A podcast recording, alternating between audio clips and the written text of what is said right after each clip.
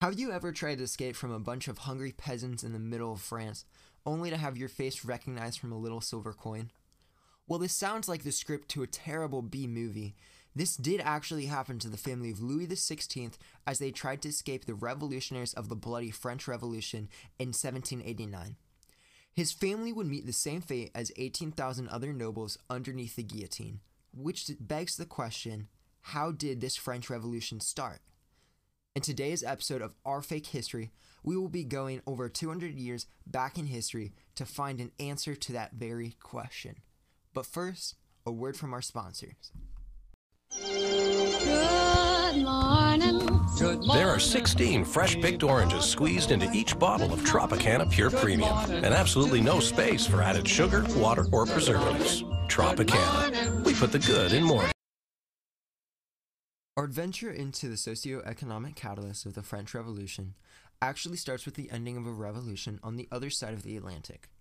During the American Revolution, the financial and physical aid provided to the Americans by the French is one of the main reasons the Americans pulled out an unexpected upset over the British.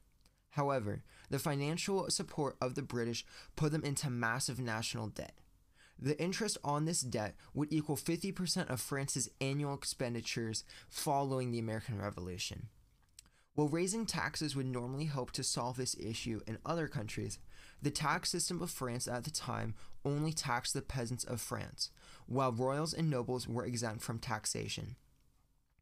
The national debt problem worsened as during the same time period in the late 1700s, France experienced a widespread bread famine after all the crops had been wiped out and a series of hailstorms.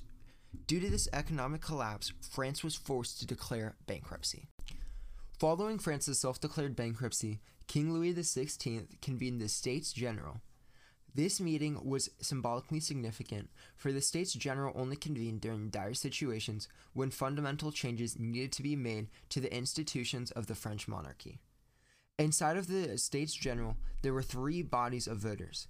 The First Estate, which was composed of nobles who held 300 votes, the Second Estate, which was made up of the clergy, who held 300 votes as well, and finally, the Third Estate, which was composed of literally everyone else, who held 600 votes.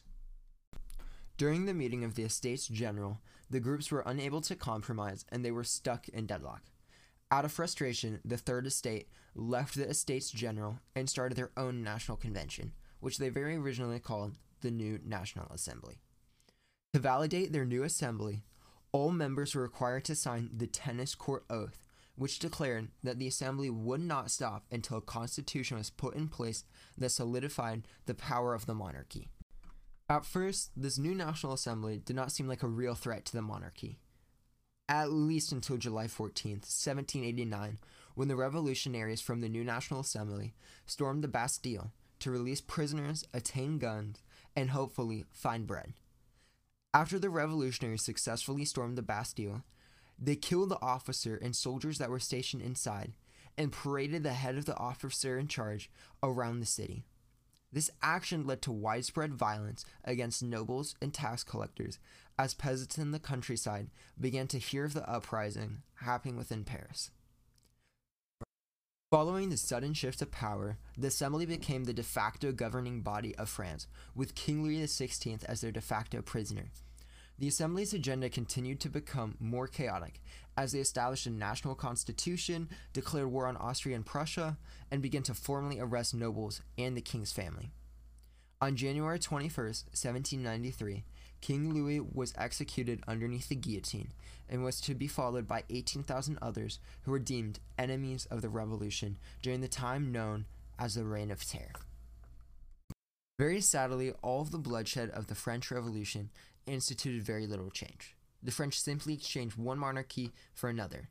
However, the documents they created over the time of the revolution created a societal ideal for equality and freedom that was unmatched by many at the time.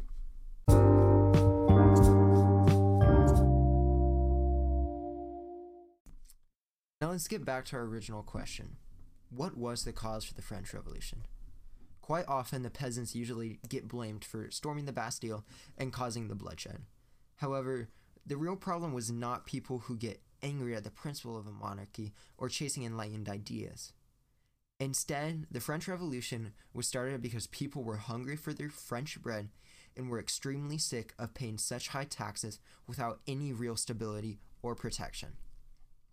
The institutional function of a government is to provide and protect, and the French monarchy was very clearly failing to provide for their citizens. This constant failure to perform its function and unwillingness to provide greater equality was finally too much for the citizens of France. So they broke.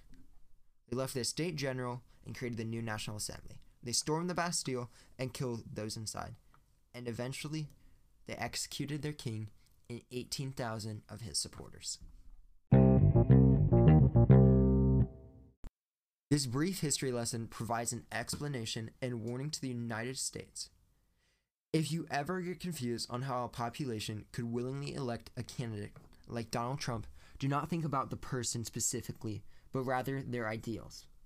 President Trump was the antithesis to the previous eight years of Obama. But more importantly, he also represented all of the mistrust that had built up within the citizenship of the United States since Watergate and other leaks like that from Edward Snowden. When the citizenship of a country loses faith in the validity of the institutions of that country, it doesn't last much longer. Thank you for staying tuned to the end of this episode. I'm Jonathan Putman with Our Fake History, and you just finished watching Why Did the French Revolution Start? Thanks.